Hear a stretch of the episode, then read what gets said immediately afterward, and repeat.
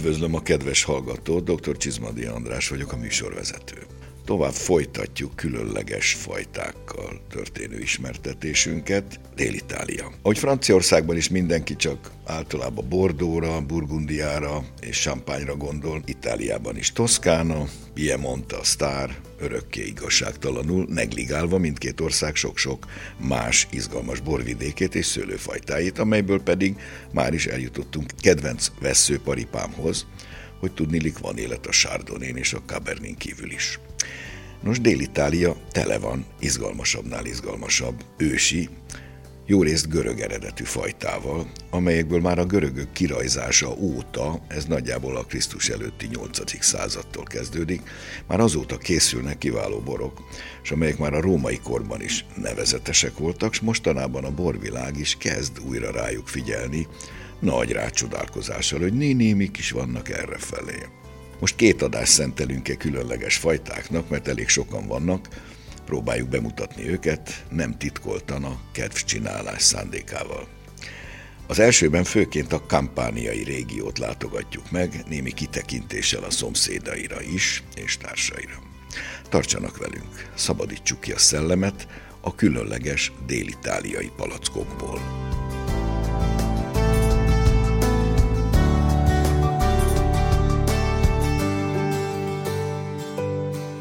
Köszöntöm a stúdióba dr. Mészáros Gabriellát, állandó partnerünket. Én is köszöntök minden hallgatót. Gabi, kezdjük akkor kampánia környékén, ahogy ígértem, talán a vörös aliánikó szőlőfajtával. Ennek már a neve is sokat sejtető, a jófülűek kihalhatják belőle a hellénikó, azaz a görög nevet. Valójában a láció alatti, tehát mondjuk úgy, hogy a csizma középtája alatti területeken Szinte mindenütt görög eredetű szőlőfajtákkal találkozunk, fehérekkel és kékekkel egyaránt. Úgy gondolom, hogy Dél-Itália kapcsán egy dolgot érdemes a kezdetekkor tisztázni. Ugye annak idején egy 20-25 évvel ezelőtt, részben, amikor én magam is tanultam, még Ruszton, részben pedig az oktatások során, valahogy az olasz fehér borok és a fehér szőlőfajták nem nagyon voltak a középpontban. Nyilván nem lehetett akkor sem lemosni az olasz fehérbort egy mondattal a színpadról, de egy-egy Nápoly környéki területet és Toszkán jobb termőhelyet, mondjuk a, a San Gimignano környéki e, borokat leszámítva, igazán izgalmas történetek nem voltak. Most ez abszolút a múlté, és történetesen pont ezeknek a Dél-Itáliában honos is sokszor valóban görög eredetre visszavezethető szőlőfajtáknak köszönhetően ma már szinte egyenrangú a fehér és a vörös kínálat, hogyha a minőséget nézzük, akkor mindenképpen nyilván nem fogja egy Grechetto vagy egy Fiano di Avellino kipucolni a Brunellós szerelmeseket a borvilágból, de azt hiszem, hogy ezekre a tételekre nagyon-nagyon érdemes odafigyelni. Szívemből szóltál, én még a szinte szót is kivenném, mert hogy annyira jók, egyébként ők maguk is nagyon sokat változtak az elmúlt húsz évben. Valószínűleg ott túléltek a fajták, de nem nagyon foglalkoztak vele, és most az elmúlt egy-két évtized, inkább egy, mint kettő talán, abszolút fókuszba emelte, hogy hé, micsoda régi fajtáink vannak, és micsoda értékez. És ők maguk is most már fokozottan figyelnek erre, és újítják fel, és szaporítják. Ott voltunk három éve, és csodák voltak, fehérben is, vörösben is. Az Aliánikó konkrétabban megjelenik több változatban. Így van, ez egy vastaghéjú, rengeteg tanninnal Igen, jó tanninos szüretelhető szőlőfajta, nagyon-nagyon hosszas érlelésre van szüksége. Valójában bazilikát a legfajsúlyosabb vörösborát adja. Ugye ez már a déli terület, de talán a Taurázi, Taurázi. környéke, ami a Vezúvtól keleti irányban található, és egy hallatlanul gazdag tufás területen vagyunk, ugye ne felejtsük el, hogy itt a Vezúv és viszonylag tufái. aktív, igen, igen. És, és fiatal kőzetrétegeket tudott lepakolni a termőterületre. Ugye ez a rész amúgy, ahol a taurázi eredetvédett terület is található, és a kék szőlő, ugye az Alianico, amiből a legszebb borok készülnek, szomszédja másik két appellációnak is, amelyek viszont fehér borokat adnak. A Fiano de Avellino és a Greco di Tuffo, Ugye ez a kettő szépséges történet, a Taurázival együtt, úgy gondolom, hogy minden borkedvelő számára. sőt, DOCG, DOCG így van, és hallatlanul sokáig érlelhetők. Mondjuk egy szép taurázit szerintem tíz éves kor előtt nem is igazán érdemes megbontani.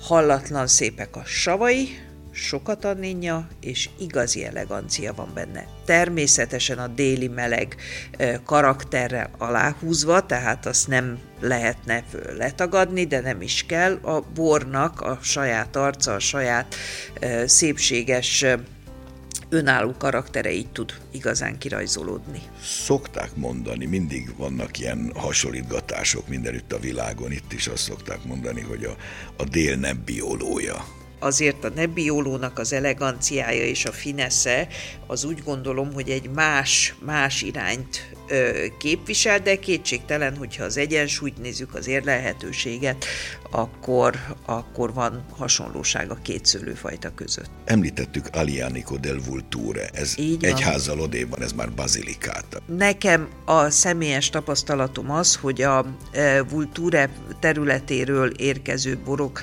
savban egy picit gyengébbek.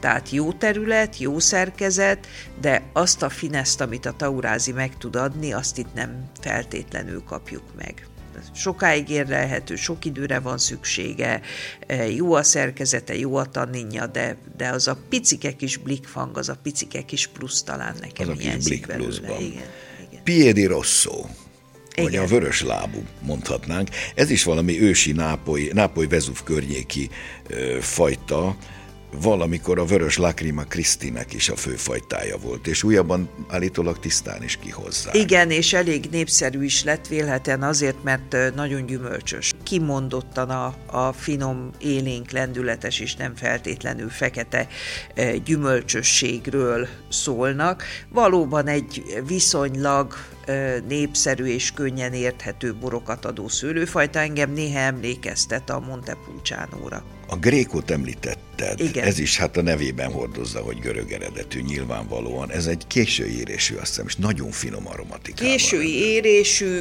én úgy gondolom, de személyes vélemény csupán, hogy az itáliai félsziget legtöbbre érdemes fehér szőlőfajtája. Tehát én olyan határozott savakat, gyönyörű szerkezetet, ugyanakkor sima tapintási érzetet kapok általában ezektől a boroktól, amire nem sok fehér szőlőfajta képes. Hát ez egy komoly, csodálatos. Így van, és nagyon-nagyon sokáig érlelhető a Lacrima Christi szegény elég ö, sanyarú sorsot élt meg az elmúlt néhány évtizedben, mert pontosan a morfológiai jegyeinek és a nevének köszönhetően ugye, próbálkoztak mindenféle turista látványosságot előcsalogatni belőle. Sajnos fehérben és vörösben is készültek változatai, meglehetősen egyszerű és e, primitív minőségben, ha szabad ezt a kifejezést használom, Ittam egyébként, ugye a Vezú voltalából származó bort, annak idején néhány szép e, tétel, de nem ez volt a legjellemzőbb. Drága emlékű Nagymarosi András tanár eh, kollégánk, eh, biztos sokan emlékeznek rá, ő rendszeresen járt Dél-Itáliába, Szicíliába, ő hozott általában mindig magával ezekből a borokból. És voltak jobbak Voltak is jobbak is, de az átlagos színvonal azért nem volt igazán eh, kiemelkedő.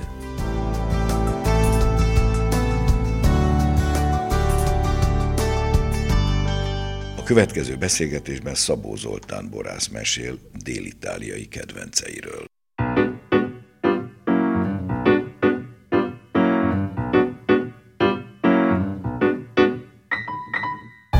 Kampánia, meg Nápoly, szerintem Dél-Olaszországon belül a legjobb fehérborok itt készülnek. A fajta választék is az oka, illetve az a különleges, aktív vulkáni tevékenység, nagyon intenzív, nagyon sok helyütt ez a bazaltos ö, talaj az, ami dominál. Ennek a kettőnek a kombinációja adja ezt a különlegességet. Honnan került ide a szőlő? Egyáltalán mióta van ezen a vidéken szőlőtermesztés és borászat? Ha egy dél alatt kérdezünk, ő mindig Görögországgal fog példálózni. Tehát ő, ő eleve a tudata sokkal inkább hellén, vagy hát inkább azzal azonosítja magát, mint mondjuk a, a rómaival. Erre sokkal inkább büszkébbek, és ugye a, a fajtáknál most, hogyha maradunk kampánián belül, de egyébként majdnem mindenhol vagy valami görögre utaló elnevezés van.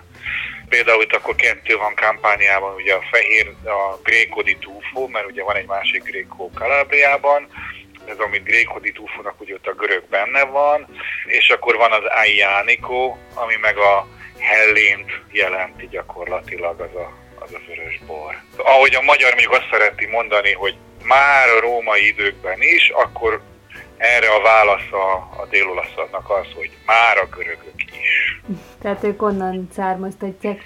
Abszolút, igen, és a mai napig szeretik is úgy gondolni, hogy egyenes, megvan a folytonosság. Egyébként néhány elnevezésben tényleg megtalálhatóak a görög névből lett olaszosítva, vagy latinosítva vannak olyan fajták is. Például? Például kicsit délebre, Kalábriában a Gaioppo, az a Kalos Podosból elvileg úgy magyarázzák az etimológia szerint, ami a szó szerint ilyen szép lábú, tehát ilyen úgy, úgy fordítják, hogy nagyfürtű gyakorlatilag. Tényleg bizonyos fajtáknál megvan a folytonosság, tehát ősidőktől fogva termesztenek szőlőt, lembitel a filoxéra, mint nálunk oly sok helyen. Nagyon nehéz, mert ugye mi a, a mítoszvilág, és mi az, ami bizonyítható. Azt hiszem egy fajtáról tudok, van egy szőlőfajta Pujjában, amit Verdekának hívnak, és annak megvan Görögországban is a megfelelője, azt hiszem Lagorti, nem tudom pontosan, de ezt nem mondom fixre, de hogy van ilyen, az biztos, ami, ami valóban megtalálható Görögországban is, és Dél-Olaszországban is. Dél-Olaszországban hogyan iszák az emberek a bort? Ez teljesen hétköznapi, természetes, mindenhez bort isznak, mi a szokás? Elsősorban gasztró jelentősége van a bornak, tehát hogyha ők leülnek enni, akkor ugyanúgy, mint mondjuk a köret a, a, a fogás mellé, ott van a helye a bornak. Azt a helyi borokat mindenki ismeri, és azokat szereti, azt tiszták. Tehát elsősorban étel mellé. De közösségi italozás szintúgy jellemző. Azt külön kiemelném még, hogy jellemzően viszont, hogyha fiatalok elmennek bulizni, akkor nem feltétlenül a borra gondolnak. Tehát a bor, bort kicsit magasabb, akkor inkább valami tömény, vagy sör, vagy más tisznak. Tehát a bor, bornak egy kicsit ilyen magasztosabb szakrális tulajdonsággal ruházzák. Uh-huh. Beszéljünk kicsit a termőhelyről, hogyan képzeljük el ezt a vidéket, hol terem meg a szőlő? Ú, hát ez még, még régión belül is, is teljesen összetett, de hogyha így külön a kampánia a kérdés, akkor induljunk el Nápolyból, elindulunk ott a, a Vezúv és környéke, ezek az aktív vulkáni működések, van is egy olyan terület, amit, ami legközelebb van hozzá, és amit a legtöbb nápolyi, hogyha bemegy és egy pohár fehérbort kér, akkor az, azt úgy hívják, hogy Campi Flegrej, azaz lángoló mezők, tehát tényleg itt vannak olyan helyek, például a szolfatára, amikor ahova elment az ember, egy kicsit megpiszkálja a talajt, és érzi, hogy meleg, van külön ilyen izzasztó kamrákat készítettek már, a rómaiak is használták, ilyen szauna elődje volt gyakorlatilag, meg, meg van, ahol kénes gázok, gőzök törnek föl, meg, meg rotyogó mocsár van.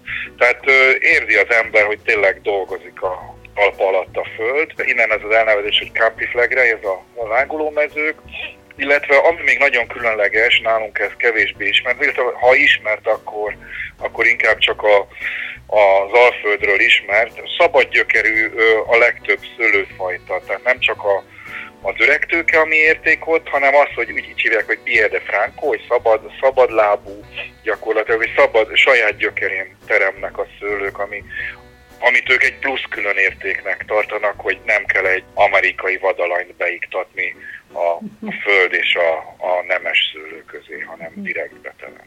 Milyenek itt termett szőlőből készült borok? Ez a Campli Fregreinél ott ez a falangina, ez a, az alapvető szőlőfajta, ez egy nem annyira testes, nem túl savas, de egy finom összetett, és ugye a termőhelyből, a talajadottságból következően elég minerális tud lenni egy ilyen intenzív. Magyarba átfordítva valahol Riesling Szilváni, olasz Riesling aromatika környékén mozog, az a test, illetve az a struktúra jellemzi, csak hát az ad egy plusz kanyart neki ez a speciális talaj. Tehát, hogyha hogy elindulunk mondjuk a Nápoly jövőben, ott végig ott van több tucatnyi kicsi, kicsi vulkáni kúp, és a, annak van, van hogy, hogy az egész egészen kicsi, és, és egy emberén mondjuk az a néhány terasz, ami rajta van. Nagyon izgalmas borok készülnek. Szintén Nápoly környékén maradva ott a Piedi Rosso, már megint akkor láb, tehát a,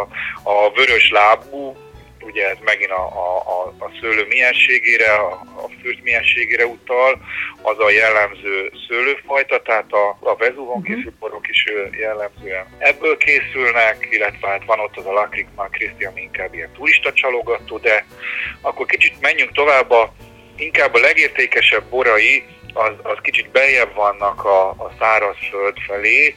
Ez az Avellino és környéke, három nagy emblematikus fajta van. Ez a Greco di Tufo, ugye a Tufo itt a tufás talajra utal. Hát, hogyha az előbb azt mondtam, hogy mondjuk az, az a Szilváni és olasz akkor ez valahol egy ilyen, mondjuk egy olasz Riesling meg mondjuk egy Pinot Blanc között van valahol, hozza ugyanezt a kesernyés vonalat, de valahogy élénkebb savai, ami, ami különösen meglepő, hogy télen vagyunk, nagyon élőek, tele van citrusossággal, frissességgel, nagyon jó struktúrált borok az itteniek.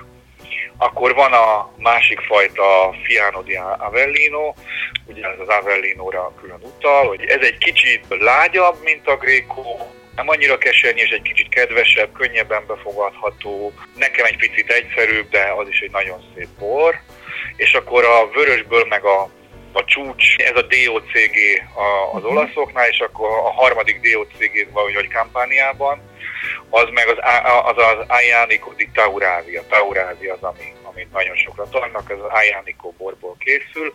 Ez egy ö, olyan vörös bor, egy kicsit vad, rustikus bort ad, és, és nagyon igényli a, az érlelést. Három-négy évesen kerülnek általában piacra, de úgy 5-5 fölött adja az igazi nagyságát. Úgy nehéz megszelídíteni ezt a fajtát. Ha valakinek sikerül, akkor különleges. Én a legjobbakat egyébként bevallom, nem is, nem is feltétlenül ott ittam, hanem Bazilikátában kicsit lejjebb a, uh-huh. az Ayanico del Vulture, ott, ami szintén egyébként egy nagy tanúhely, és annak a déli részén uh-huh. ott, ott vannak talán a legszebb Ayanico. Van egyáltalán rossz bor Itáliában? Természetesen. Annyi bor van, hogy kötelező, hogy legyen. Társadalmilag kicsit-kicsit jobban edukáltak gasztró és, és bortéren, úgyhogy egyszerűen, hogyha valaki tényleg nagyon kutyabort készít, az tökre fog menni előbb-utóbb.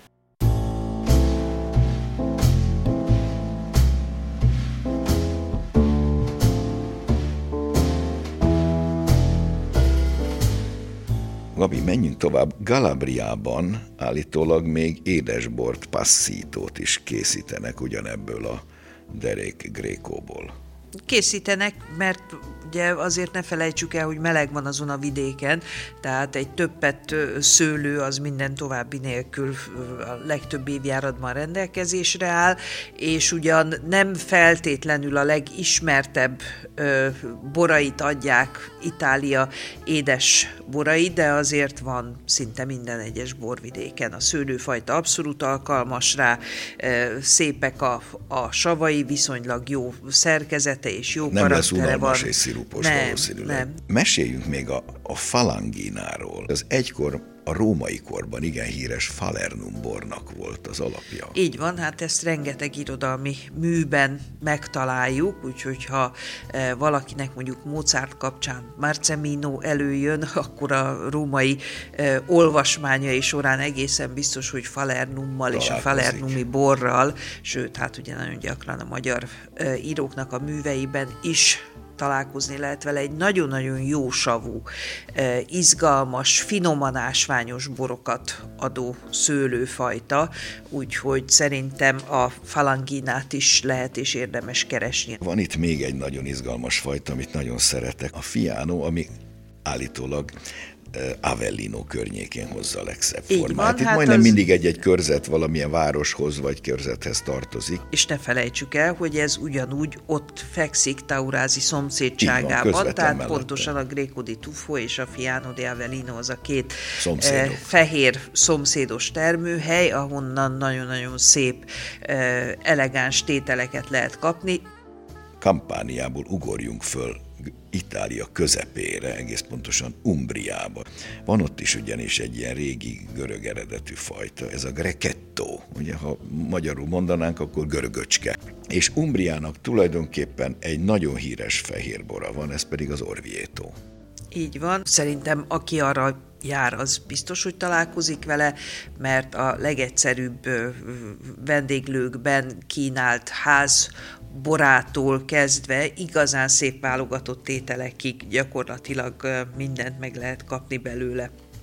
Ugye maga Umbria borászati szempontból elhalványodik Toszkána mellett. Sokakat elsősorban a fehér szarvasgomba vonz ide erre a vidékre, de például ott van a Lungarotti Múzeum, ami hát szerintem egy nagyon-nagyon szép és Most olyan különleges. Ott. Na, hát akkor tanár úr is ismeri, tehát egy, egy zseniális gyűjteményük van, szerintem azt mindenképpen érdemes megnézni. Maga a bor lehet, hogy a magyar fogyasztó számára egy picit halovány, de szerintem szép szerkezetű, nem annyira határozott, mint mondjuk egy fiánó, vagy éppenséggel egy di Tuffo, de nagyon szép kiegyensúlyozott borokat lehet kóstolni belőle. Ugye Umbriával kapcsolatban mindig eszembe jut, hogy annak idején még a slow foodos időkben volt szerencsém nem is egy bor és libamáj kóstolót tartani, fájó szívvel, üres templomokban. Elég furcsa érzés volt, hogy a gyönyörű eh, gótikus és eh, reneszánsz falak között eh, kínáljuk a szép tokai borainkat libamájjal együtt. Amúgy maga történés az jó volt, csak a környezet volt kicsit fájdalmas. Igen, hogy más funkciója lett. Ugye? Igen. Igen, hát nem erre Igen. készült eredetileg. Igen. A személyes tapasztalatom, most jártunk ott októberben, épp a kis csapatommal, most Umbriát vettük célba, konkrétan ott csillagtúráztunk, és azt kell mondjam, hogy bár az elmúlt években néhány jó orviétot sikerült azért szerezni, de most valami egészen bombázókat fogtunk ki, olyan csúcsminőségűeket, hogy le a kalappal. És ugye a Grecetto itt a főfajta, házasítanak mellé ezt az, de dominánsan. A Grecettót külön is sikerült kóstolni, száz százalék tisztaságban, jó pincénél gyönyörű volt, lenyűgözően. Hoztunk is kartonszámra, úgyhogy csak jókat tudok hát mondani. Nem, nem érik túl a szőlő, tehát általában kiegyensúlyozott nagyon, a, nagyon jó az időjárás volt. és nagyon. Gyönyörű táj volt, csodálatos borok. borokkal, Igen. úgyhogy, és főleg ezekkel a fehérekkel, ez lenyűgöző volt. Megköszönöm a beszélgetést Mészáros Gabrielának a mai alkalommal is. Én is köszönöm, hogy itt lehettem. Borászati híreink következnek Novák Dóra szemlézésében.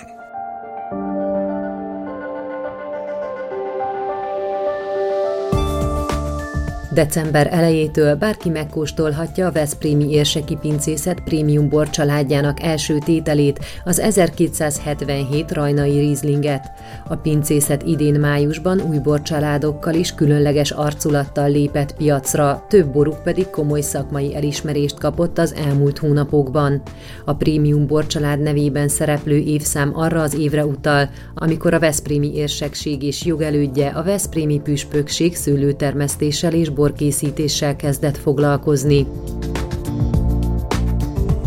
22. alkalommal rendezték meg a Somlói Tornai Pincészetben az András napi bormester találkozót, melyen a tudomány és az ágazat irányítás jeles képviselői találkoznak a termelőkkel. Ez alkalommal a somlói gazdák mellett ott voltak a rendezvényen a Balaton borrégiós tanács tagjai, és többen a borrégió neves véleményformáló termelői közül is. A régió termelői felkívánják építeni a felső kategóriás Balaton bormárkát. Hagyományosan idén is a Somlói András napi bortalálkozón adták át a Somlóért Tornai Endre emlékdíjat. A díjat a Tornai Pincészet, a Somlói Borrendel és a Somló Környéki Önkormányzatok Szövetségével közösen hozta létre 2016-ban, hogy évről évre elismerésben részesítse azokat, akik meghatározó módon járulnak hozzá a Somló és környéke, illetve Somló borászatának fejlődéséhez, értékeinek gazdagításához. 2023-ban a díjat a Somló és térsége értékeinek megőrzéséért és gazdagításáért kategóriában Ambrus Lajos író szerkesztő, a Somló népszerűsítője, a Somló borászati értékeinek megőrzéséért és gazdagításáért kategóriában Balogh Zoltán bortermelő, a Somlói apátság pince tulajdonosa kapta.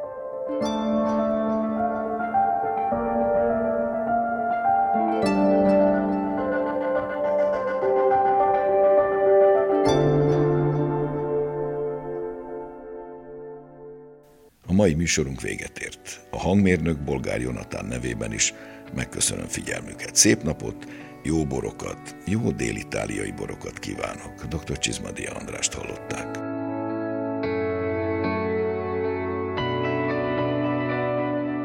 Az elhangzott műsort a Duna Média Szolgáltató Nonprofit ZRT megrendelésére készítette az NTVA 2023-ban.